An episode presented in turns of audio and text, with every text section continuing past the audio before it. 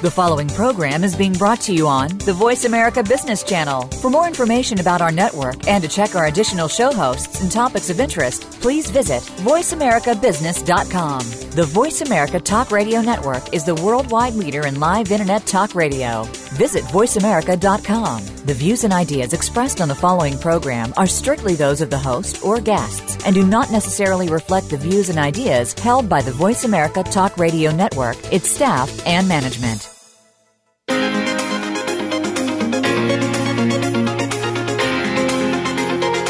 Are you ready for the next level of leadership? It's going to be here before you know it. Today's leaders need the skills, connections, and savvy to become top professionals in their fields.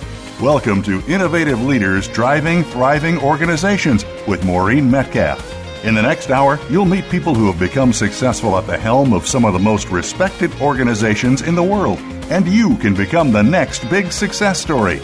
Now, here's your host, Maureen Metcalf. Hi, welcome to Innovative Leaders Driving Thriving Organizations. I'm your host Maureen Metcalf. I'm the founder and CEO of Metcalf and Associates. I work as an executive advisor, a speaker, a coach, an author of an award-winning book series focused on helping leaders innovate how they lead and of course run Metcalf and Associates. I also work as a faculty of universities in the US and Germany. Today I'm delighted that we are going to feature Jim Ritchie Dunham and Dan Mushalko. They're both returning guests. Jim is the presidency of Vibrancy Incorporated. He's also an adjunct Harvard researcher and the president of the Institute for Strategic Clarity, which is a nonprofit organization that certifies people in applying the vibrancy frameworks that we're going to be talking about. Jim teaches internationally in top universities. Our second guest is Dan Mushalko, who describes his professional career as a bizarre, convoluted professional life that's taken him everywhere from a short stint at NASA to a long ride in radio, with experiences often overlapping. And what he would say is he enjoys being busy. So, what's the thread through all of this? It's a mix of management, creative concepts, and audio, implementing new communication technologies listener analytics, creative creativity, fostering and consulting, teaching and writing. So Dan works with young kids. I often see him in costumes.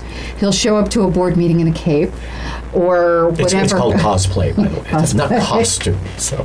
and these are in service of teaching young folks about writing and working in theater. So uh, we have a, a, rather eclectic group. The theme for me in this show specifically is we implemented the vibrancy framework at WCBE that Dan serves as the general manager for, and our vibrancy scores were high. WCBE is part of the Columbus City Schools who has undergone some challenges recently, and we would assume their vibrancy scores are not high. So for me, the the point of the interview is really to talk about how do we create po- pockets or pods of vibrancy in organizations that aren't. And why this is re- has been really important to me is as we look at transforming our culture and our organizations, for many of us who work in large organizations, if we can't do stepwise transformations in small groups, we're kind of doomed to have to leave and find someplace, a new home that's good. Eh, when the opposite is actually the opportunity that we can create vibrancy in small groups. So that's my objective for our discussion today. Talking to Jim about the framework and how do we create vibrancy, and talking to Dan about what he's actually done in this radio station where we are recording. So, so the show Innovative Leaders Driving Thriving Organizations was designed to help us look at during this time of dramatic change how do we create update our leadership and also create organizations that thrive in a very dynamic and changing environment. And this framework and these two men specifically, I think, are maybe hardwired to do that. This is what they do without, they don't have a choice. So they seem like the perfect guests for us to explore this idea of living in a time of fluidity They thrive in it, they create constructs that help us move through it, and they create environments where people thrive that in other settings they would not be thriving. It's because of the frameworks that Jim's created and the work that Stan's doing that allows folks to be exceptional in this environment. So, Jim, let's shift to you. Tell our little listeners a little bit more about ecosynomics and vibrancy. And I realize some people have heard this before and others have not. So, if you can give us a little bit of background. Wonderful. Well, it's great to be in this conversation with the two of you and with your listeners. The ecosynomics, the word, um, the etymology of the word, I'm, I geek out on that kind of stuff, is what are the principles of relationship together, or the rules of relationship together, or the principles of collaboration. And what we've found over the last few years, my colleagues and I, and a dozen countries, that we've been coming across these groups of people that seem to be doing extraordinary things and having these great experiences of being highly engaged, I mean, getting great results and being very resilient to whatever life throws at them, much more so than their colleagues in the industry or geography where they live. And the question became, what is it that they're doing that's so different? And we started to discover that there was something that was fundamentally different about these groups that were consistently um, great places to be and having these great impacts and very resilient in their ability to deliver the impact. And um, in, in, doing that, we discovered that they have a, a, very different set of agreements than the rest of us, meaning that how they interact, our structures, our processes are completely different. And coming from teaching in a business school and or business schools and public school and public administration, I realized that they weren't doing anything that we were telling them they should do to be really good. And that they were doing something completely different. And what we sort of untangled from all that is that they were doing something that was coming from an assumption of abundance versus coming from scarcity. And it turns out that as you start playing with that, it leads you to a completely different assumption around how to look at the world. And um, one of the ways that we found these groups is through you described in the vibrancy.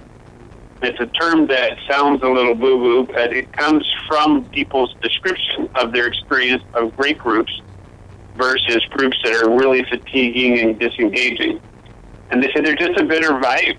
There's something in that group that makes me better. And so, very briefly, what we've discovered, and now over 3,000 surveys from 95 countries, um, responses to our survey, um, and many different kinds of organizations, and we visited a hundred of them in a dozen different countries over the last decade.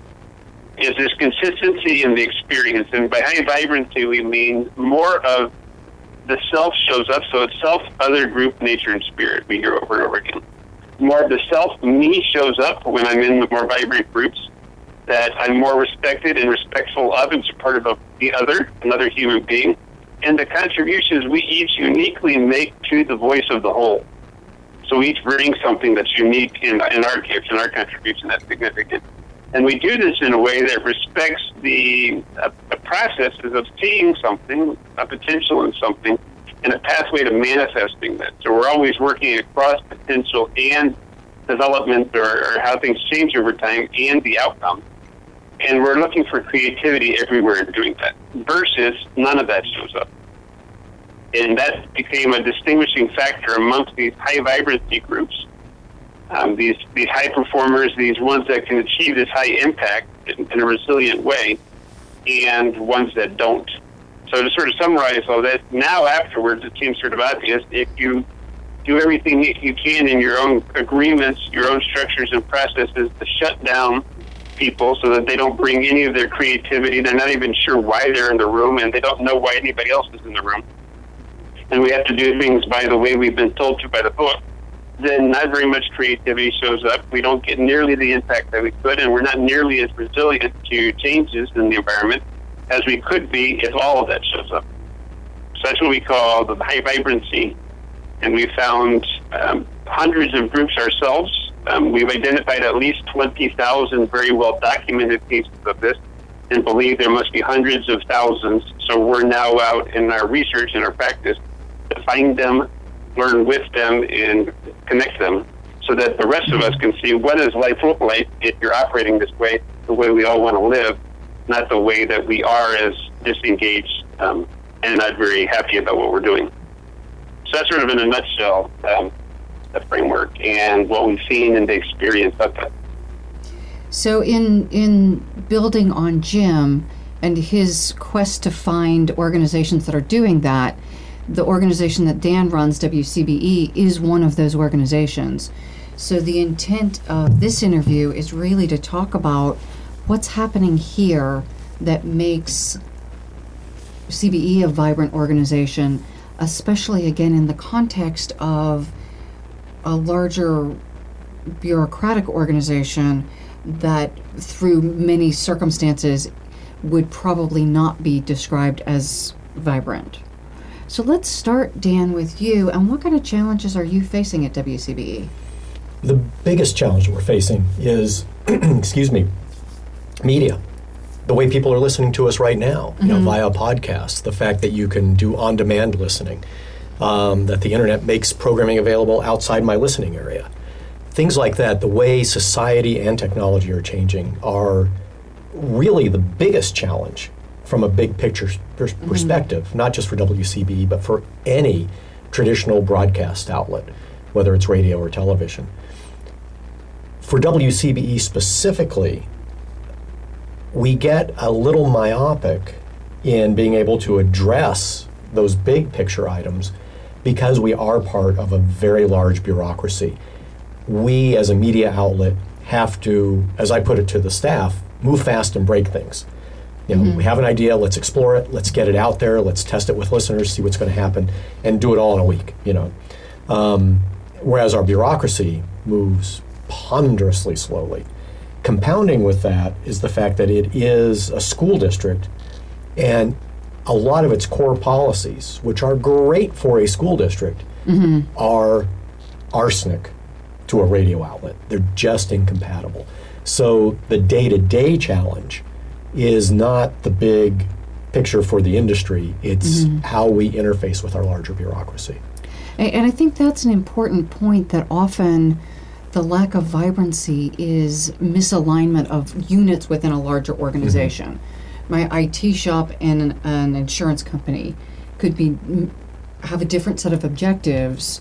We certainly want to support the overall health of the enterprise, but we may need something different. Yeah. The radio station, as part of the school district, beautiful as it was launched, how many years ago?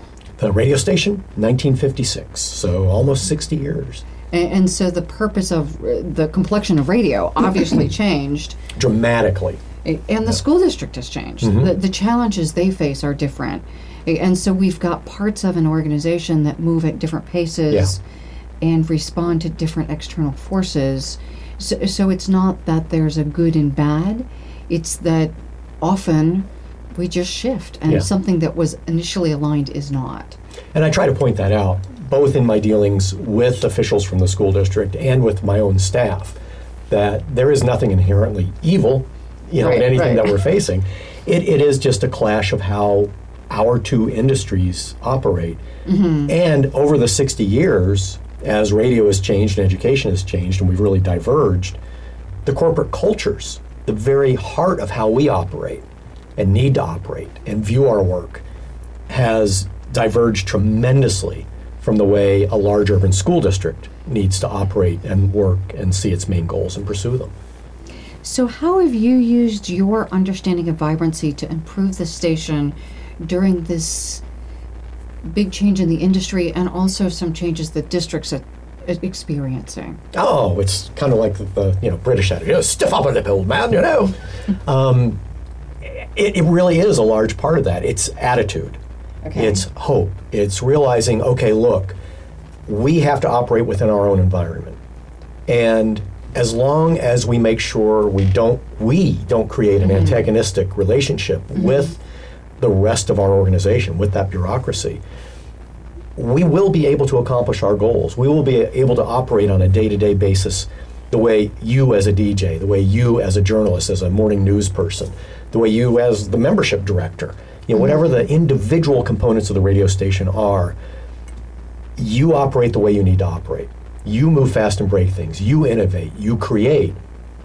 I will take care of interfacing with the bureaucracy. That's one advantage to institutional knowledge. Um, I've been at the radio station for a generation.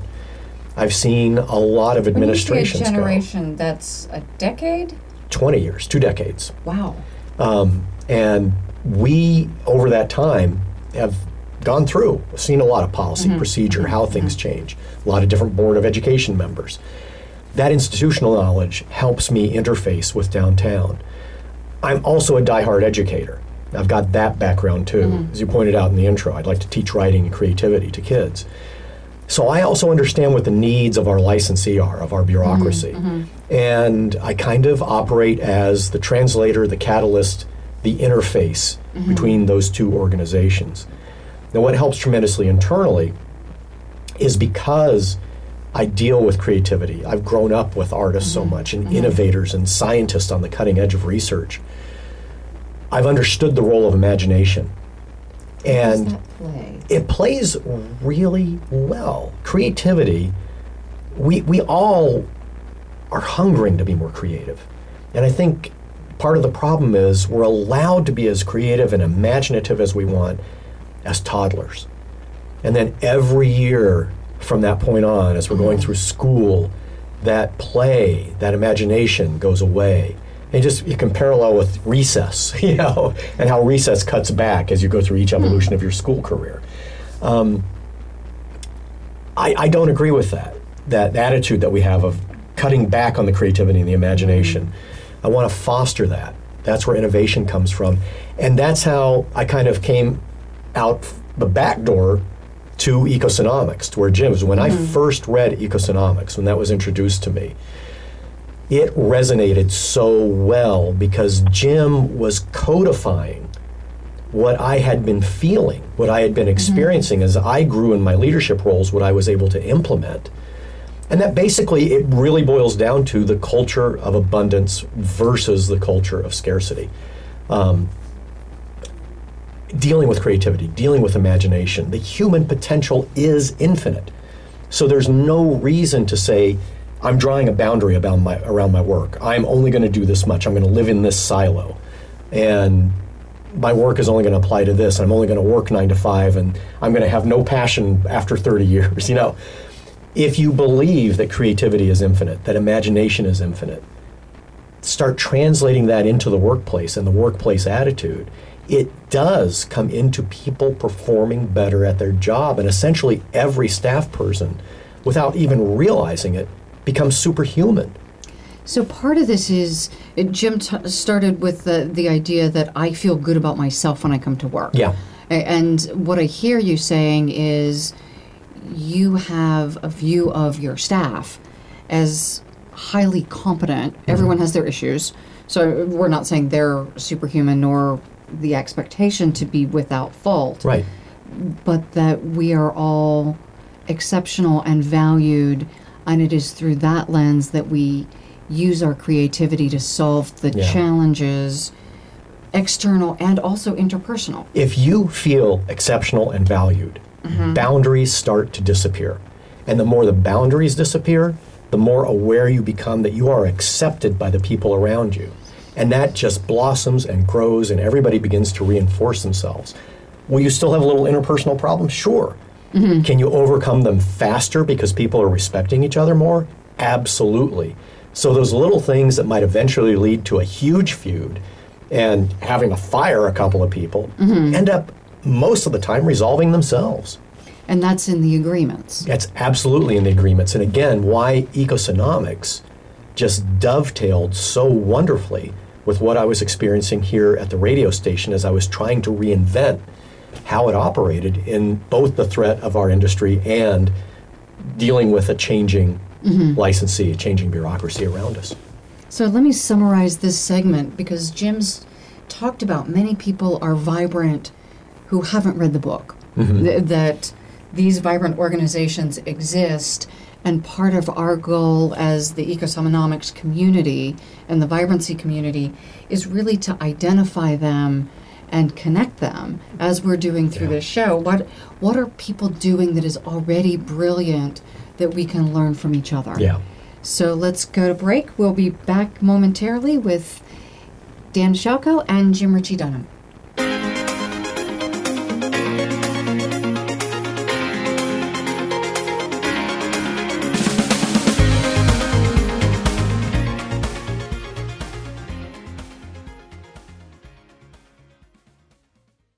Today, enterprise technology is both strategic and global. Each week on CTN CIO Talk Network, IT thought leaders from around the world share their experience with listeners as they discuss with Sanjog Aul how they are trimming costs and partnering with business to innovate and help IT become more competitive, better care for customers, and improve the corporate bottom line.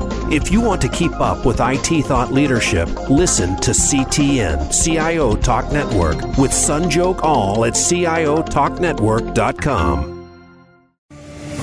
Are you looking to get noticed in today's business world? Listen for Chat with Chickles. What they couldn't teach you in business school. This is the show that will help you survive and thrive in business today. It's what you can do differently that will help you stand apart from everybody else in the field. Lisa Chickles and her guests can show you just how to gain that unique edge. Chat with Chickles can be heard live every Thursday at 11 a.m. Eastern Time, 8 a.m. Pacific Time on the Voice America Business Channel. Dialogue is the single most powerful leadership tool we have to make a difference in the world. Leading Conversations with host Cheryl Esposito creates a place for that dialogue. Tune into the Voice America Business Channel every Friday as Cheryl hosts new conversations among leaders from around the world in business, government, art, economics, and social change. We'll explore big ideas and everyday actions and learn how their own leadership has led them to discover a newfound sense of possibility in the world. Leading Conversations with Cheryl Esposito, bringing big thinkers together in conversations that make a difference right here on the Voice America Business Channel every Friday morning at 10 a.m. Pacific Standard Time.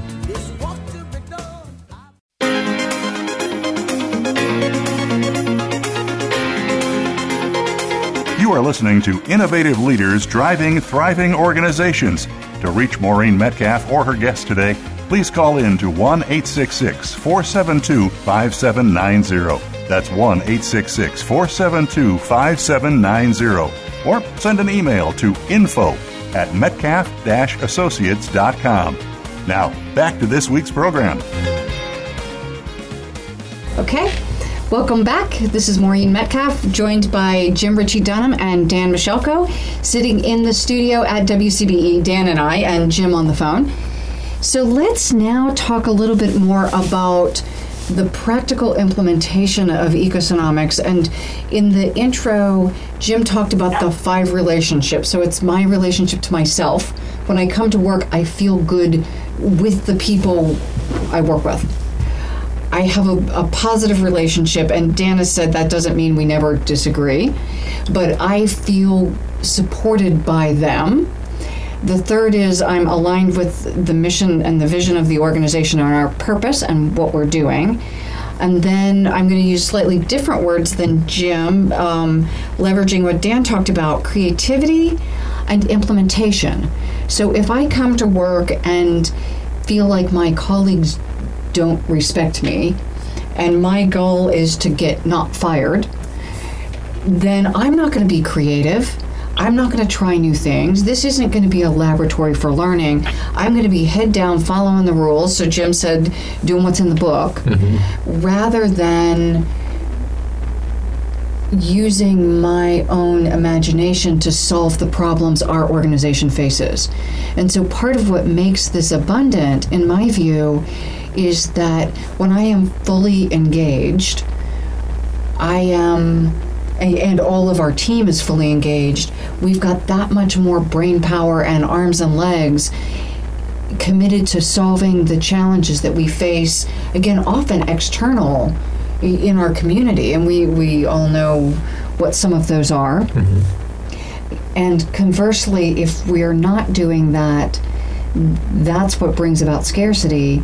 that we're almost ignoring that problems exist in that we may talk about them, but we're not solving them and implementing the solutions. So, one of the things, and I'll ask Jim to talk about this, in his research, the idea that we can't work on one or another, really all five have to be in place concurrently to create abundance in our organizations. So, Jim, can you elaborate on that? Excellent. Yes. and to me, it was wonderful in hearing both of you just now I mean, talking about people being engaged and motivated. And I look across what, and I say me and my colleagues teach in, you know, schools of business administration and public administration, um, and how we think about nonprofits, and everything's about how do you engage employees and get them motivated. And what we've seen in the last few years is well, actually people are all engaged. People are born are engaged. They're motivated. Um, I don't have to get them excited about doing whatever they love to do. They're passionate. People are passionate and creative and engaged. And what we end up doing in our organizations is somehow we end up disengaging them.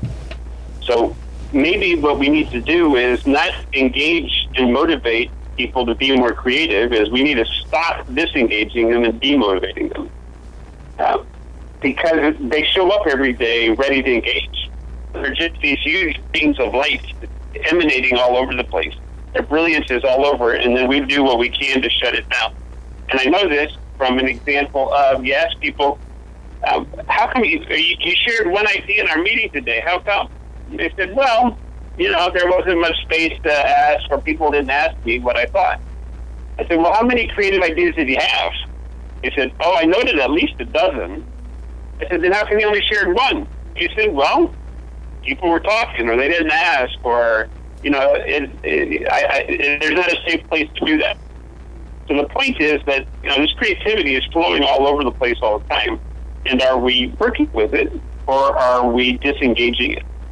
And maybe this whole scarcity mindset is disengaging it um, so we don't have to engage them we just have to stop disengaging them.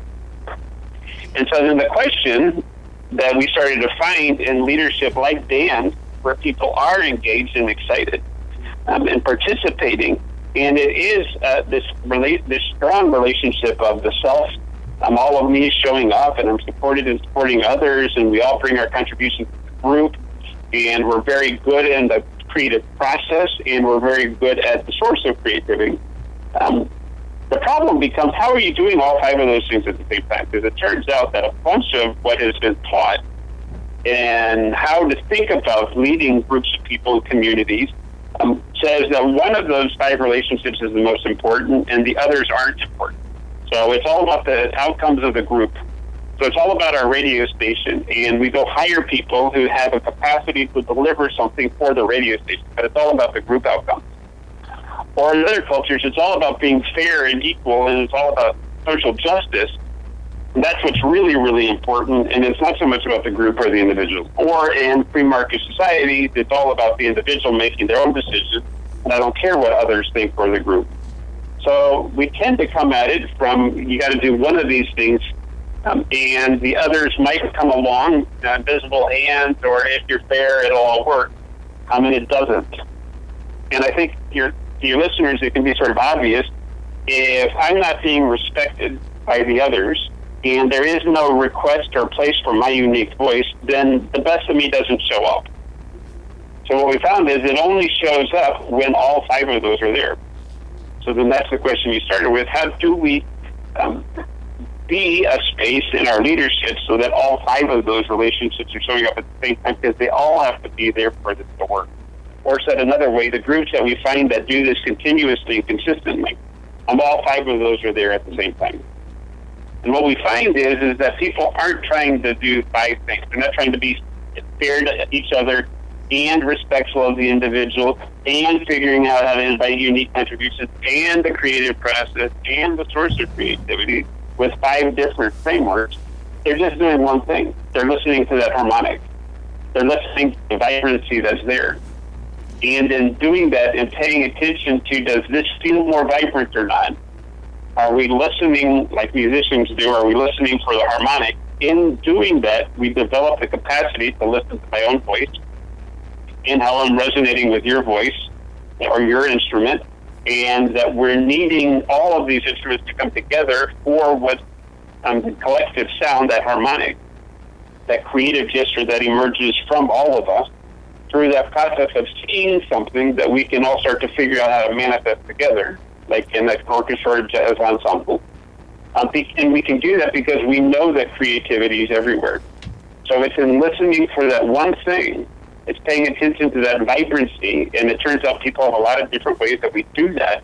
But it's listening for this this other property, this vibrancy or harmonic, um, through the space of abundance that one's able to do five seemingly separate and independent things that are supposedly impossible to do together, and according to all of our economic theories, yet people do all the time. So let me shift then to Dan. And what I know about Dan is he's a physicist by training.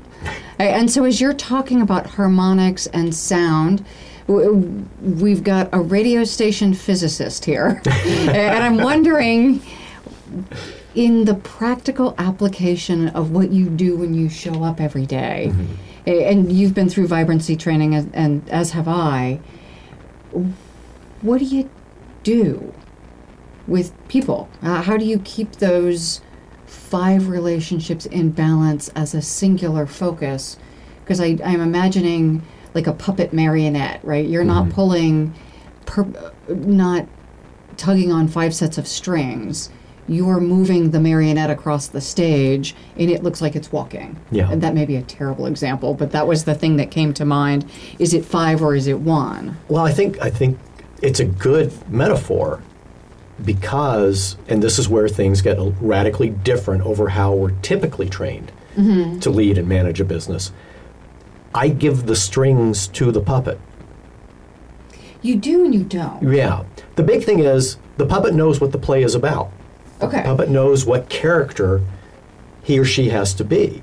And when, when we say puppet here, we're talking about the radio station, not one human. Right. But the station has a clear vision about what it's here to accomplish. Exactly. And as a public radio station, that has to do with balancing the needs of listeners and the school district and, and NPR and their expectations. Right and that and that's where it comes. It, it, it, boils down to: Do you know? Do you know what's supposed to happen in the final act? Mm-hmm. You know, of this little puppet play.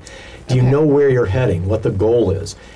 But beyond that, there is the intangible. There's, there's sure the practical mm-hmm, goal. Mm-hmm. We have to provide X amount of programming. Um, we have to raise X amount of money to stay on the air. Mm-hmm. But there is also a vibe, a character, a vision that goes with it in our case, we are deeply entrenched in community. We okay. see ourselves as a catalyst for community. We're not just here to pump sound out, to pump out mm-hmm. news and music and all that mm-hmm. to ears. We're here to edify our listeners, and we're here to keep our community informed and together about. So again, it becomes the gestalt. You know, we're we have the economics at play within WCBE. Mm-hmm. Then we have to look at how we're playing with our bigger bureaucracy. Mm-hmm. But then we're all also consciously aware that we have a role to play in central Ohio, in Columbus and central Ohio as a whole. So, so remembering that we're a public radio station. Yeah. And, hence the the strong community focus. Yeah, and so we have to we have a mission in that we can't just be here to survive. Mm-hmm how bland is that? I mean, why just exist to exist? We have to have a greater purpose. There has to be a higher purpose. And I think that is one, one of the pieces of the recipe mm-hmm. that enables you to do all five acts that Jim is talking about without consciously being aware that you're doing all five. Look at that bigger mission, that bigger purpose, that goal, what it is that's helping motivate each of your people to coming into work mm-hmm. and bringing that A game, bringing that excitement, bringing their full potential. And it's not going to be to make sure, yeah, in the, in the, private sector that the stockholders are getting the biggest bang for their buck, you know, out of mm-hmm. you know the dividends, mm-hmm. or it's but not going to be to make the owner richer. Get the biggest impact. Exactly. It gets back to, in a, in a way, it's a glorified version of customer service, but in that regard, it's each individual seeing that everyone around them is a customer.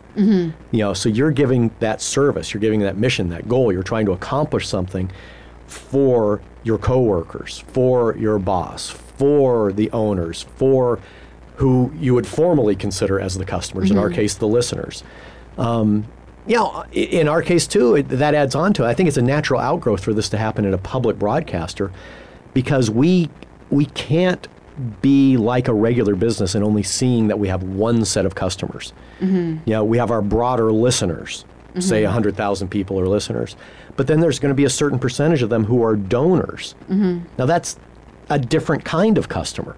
So we're not just mm. there to give them programming, we're also there so that you know in that particular group sees an immense value in what we're doing and so they're taking it an extra step not just listening listening but taking that extra step to keep the station on the air with a financial contribution. But then we have another customer that's our licensee our owner the columbus city schools. Mm-hmm. So there are things we need to do for them. Um, and it just goes on cascades from there. As you said npr we then have the bigger customer of all our industry of public broadcasting. Mm-hmm, so, mm-hmm. what is it that we're doing that maybe can be replicated throughout the system so our vibrancy spreads? You know, and again, the culture of abundance. I don't need to make you know X million dollars here in Columbus at the expense of another public radio station somewhere else, losing any of their money. No, there are plenty of listeners out there for all stations so we can all benefit from learning what's working. We can all raise up together. It is an abundance. In our case, and this is typical across public radio, a very small fraction of listeners are donors. Mm-hmm. So in our case, say 6 to 10%, depending on the time of year, what fund mm-hmm. drive. Why would I not have an attitude of abundance? If I only have 6 to 10% of my current listeners donating, mm-hmm. that's 90 to 94% more of a pool for donations that I haven't figured out how to tap yet. So of course I'm seeing that there's more out there. There's more we can do because I also know we have not we haven't even come close to running out of resource. I just don't know how to access it all yet and I haven't figured that out. And so, very similar then to draw the parallel back to running a business. Yeah. If I run a brick and mortar store, I probably have a bunch of people coming in touching my stuff Mm-hmm. and then going online and buying it cheaper. Yeah. So, so Yeah. there there are some commonalities in the changing environment, and so I heard a couple of themes, and I just want to come back to those. Okay. So as I've listened to you, on, and tying back to the five relationships, you have a high view of your team. Oh, very. You've hired good people, and you see the goodness in the people who are here. Yeah. So you're not a glass half empty, those bunch of losers. Well, Yeah. that's that's where the physics physicist part comes in. To a physicist, the glass is always full. Whether it's water or air, there's always something in there. and and that describes you being called Polydana. yes. So, so that is part of the the beauty of seeing the goodness in your people. Mm-hmm. That they you've assembled a group of people who, because of your positive view in them, their sense of self is probably much better in this ecosystem than it would be someplace else. Yeah. My boss respects me and expects that we all respect and care for each other. That's the standard you set, and you don't deviate from it. No, I absolutely don't deviate. I don't always know if the staff is seeing that, if every individual sees it.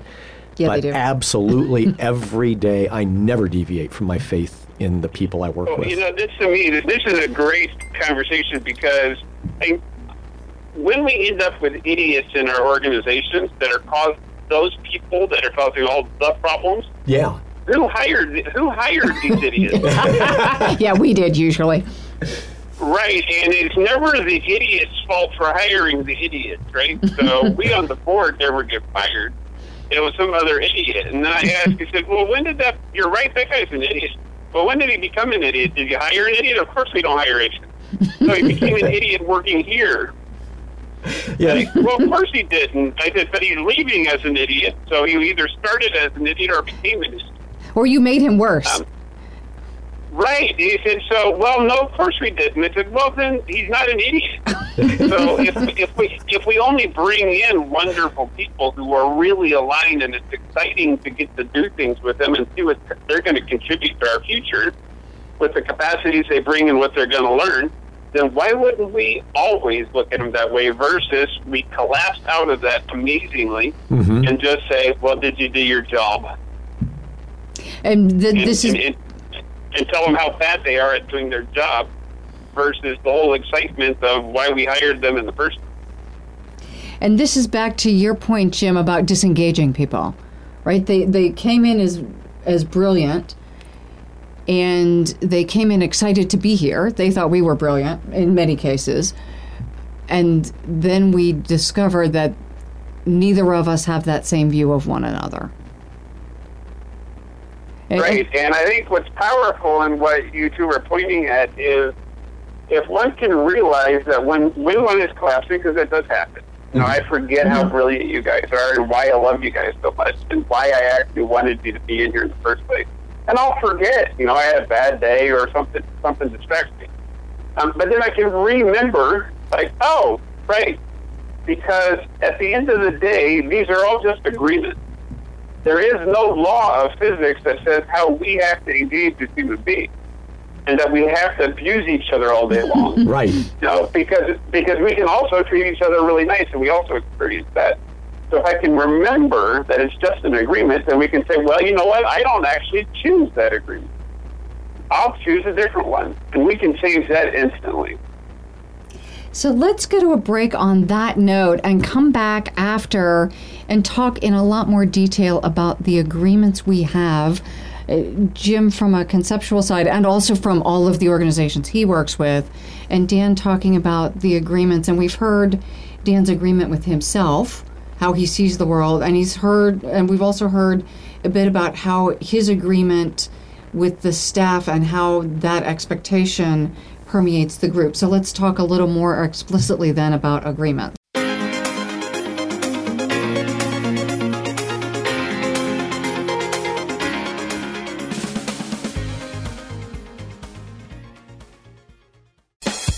Tune in to the Soul of Enterprise Business in the Knowledge Economy with co hosts Ron Baker and Ed Kless. Ron and Ed will show you how to recognize that wealth is created by intellectual capital. It's all in the possibilities that we can create and that are created for us.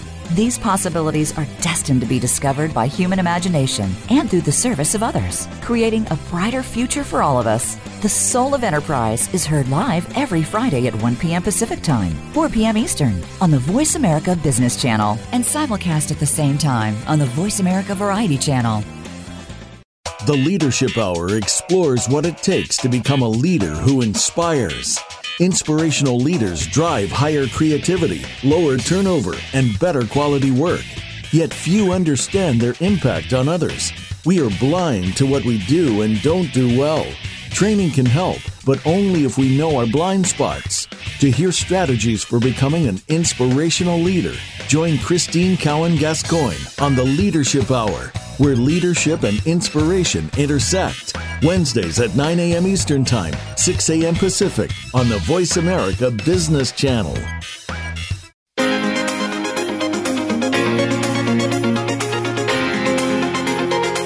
You are listening to Innovative Leaders Driving Thriving Organizations.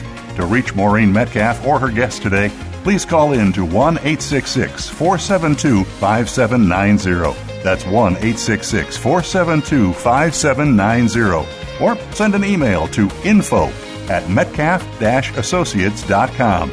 Now, back to this week's program. Welcome back. This is Maureen Metcalf with Dan Mushalko and Jim Ritchie Dunham. We're talking about ecosynomics and organizational vibrancy, harmonic vibrancy, specifically as it relates to WCBE, a national public radio station, and the agreements we make with ourselves and one another. And so Dan talked about, as a physicist, my agreement is always the glass is entirely full of something. Absolutely.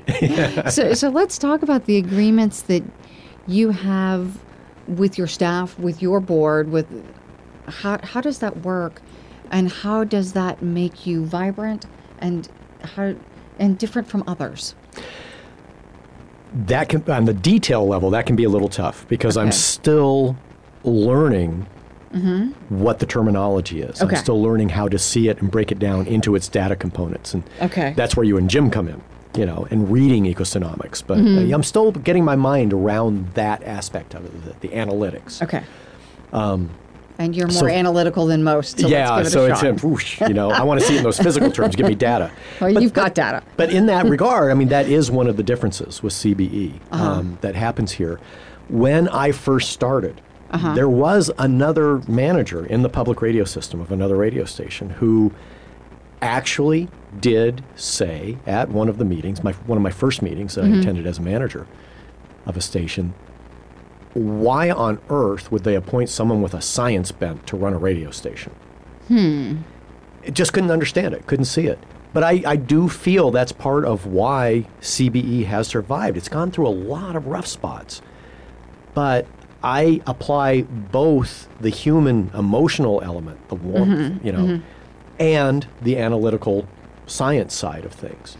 So give I a like Star data. Trek analogy because you and Jim are both Trekkies. so let's make this more entertaining. Oh, would be a good one. Okay, a good one would be the original Star Trek episode, The Devil in the Dark. Okay. That's one where they went to a mining colony because the miners were dying, mm-hmm. basically being burned alive.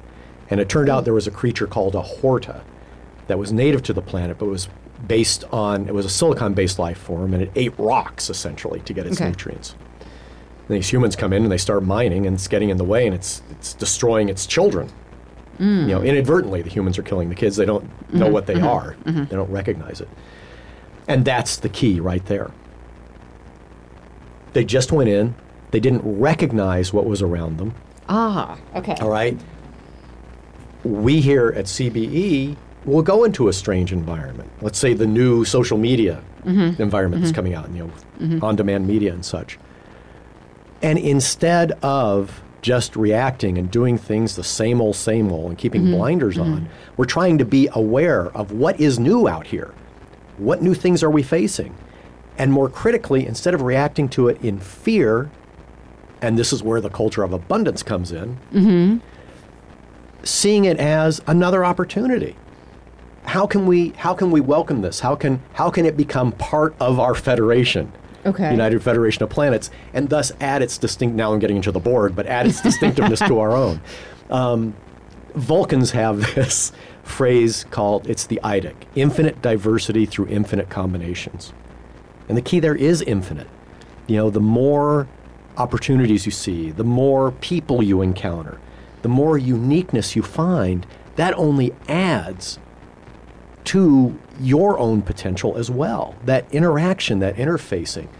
There, there's just so much opportunity out there. Everything is a resource. Every one is another perspective, energy level, uh, another bolstering of where you can go. And so by taking CBE from the typical mindset of a typical radio station of we have only this demographic of listener we're going to appeal to, we have only this number of staff, and everyone else out there, every other radio station is competition. Flipping that over and saying, why can't everyone want to be a listener at least sometimes? At least sometimes, Yeah. right? I don't have to give up my whatever other station. Right. Why not take some of the people who are passionate about the station, even if we can't hire them? Can we involve them as volunteers somehow so that, again, our community, our family is growing? And then going beyond that into why can't other radio stations get along? Let's combine forces. Let's work together. Let's share best practices and raise up the whole industry so that our community, our nation, the world are getting better in the process. So this is the Federation of Planets. Yeah. And J- Jim, I'm going to throw this back to you because we've talked about increasing the vibrancy of the planet, right? right? And I think the trick is what Dan was just pointing at is h- how do you, how do you shift it so that everybody everywhere every day gets to have the experience of being seen or the engagement that they do bring, the creativity that they do bring um, in relationship with other human beings as we all interact together. How does that happen? And one of the tricks that we're finding in observing groups that are doing this well and trying it out for our own in our own project is the difference between agreements that are sort of obvious and seen and the ones that are using a term from sociology, socially embedded. Now, it turns out, like Dan said when we first came back, is Um, a lot of these agreements are hard to see because they're the technical term socially embedded in another agreement that I accept. So if I accept that there are scarce resources in the world that are either capital or land or labor, um, I've accepted a whole bunch of other assumptions. And if I accept that the capitalist is the one that makes the most difference, because that's what I was told, versus land and labor, you just pay rent for your land and um, and wages for your labor, then the capital is what makes the difference. And therefore, they're the ones that make the decisions. And therefore, it's their criteria that influence how we make decisions. And then we organize ourselves around the criteria for maximizing the value for the capitalist. But wait a second, that how we organized around what values and who decides were embedded in, in an early assumption. And so part of what sociology and economics have been trying to untangle over the last decades is what are all these different agreements that we've accepted somewhere along that way, and are we making those decisions consciously, accepting those consciously, or are we unconsciously accepting them? And so some of them are easy to see, and others they're not. Um, and I, the, the four big categories of ones that aren't seen so easily is when you look into the world, and then we can hear this in what Dan was just sharing. When you look into the world of your work, how, how much resource do you see? Do you see infinite potential because the glass is always full of something? There are all kinds of really creative people around me, and now it's just a question of how do we want to engage. Well, then we so that's a resource or an economic question.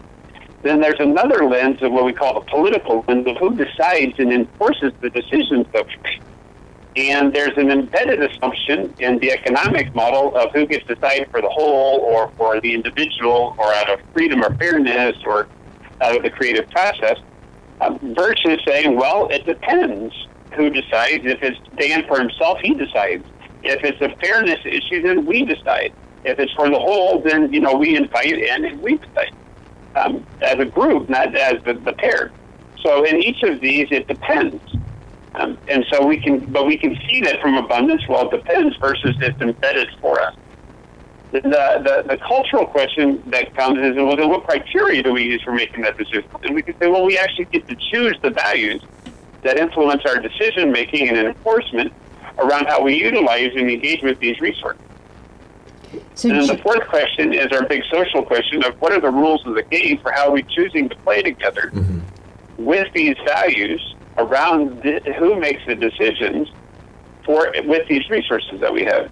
So there are four completely different lenses: the economic, political, cultural, and social, on seeing what agreements we're accepting or consciously making.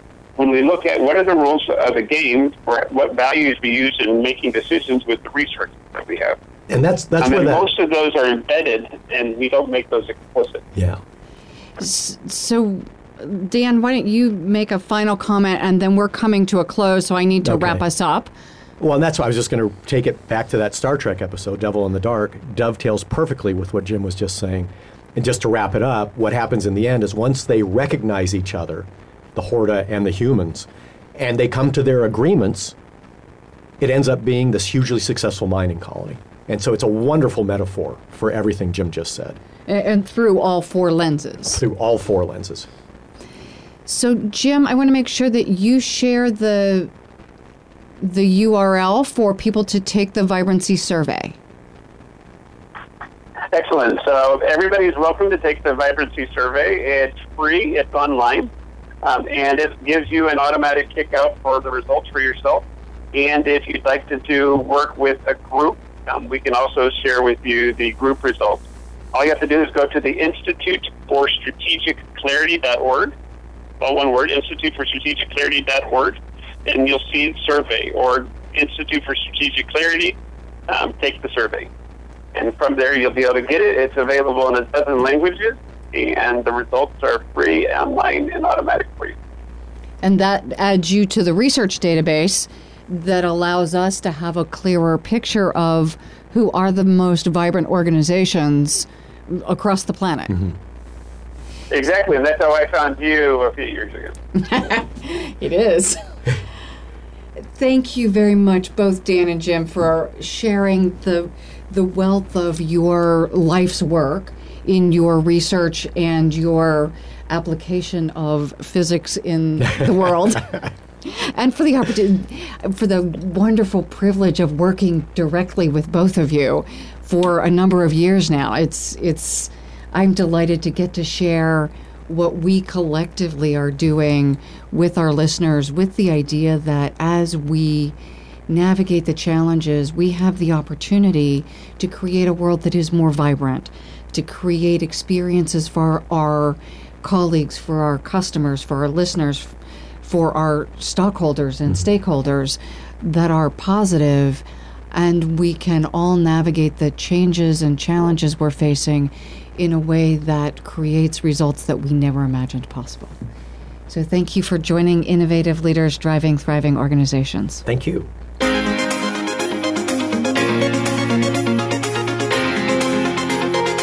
Thank you again for joining us this week. Please tune in for another edition of Innovative Leaders Driving Thriving Organizations with Maureen Metcalf next Tuesday at 11 a.m. Pacific Time, 2 p.m. Eastern Time on the Voice America Business Channel. We hope to see you here next week.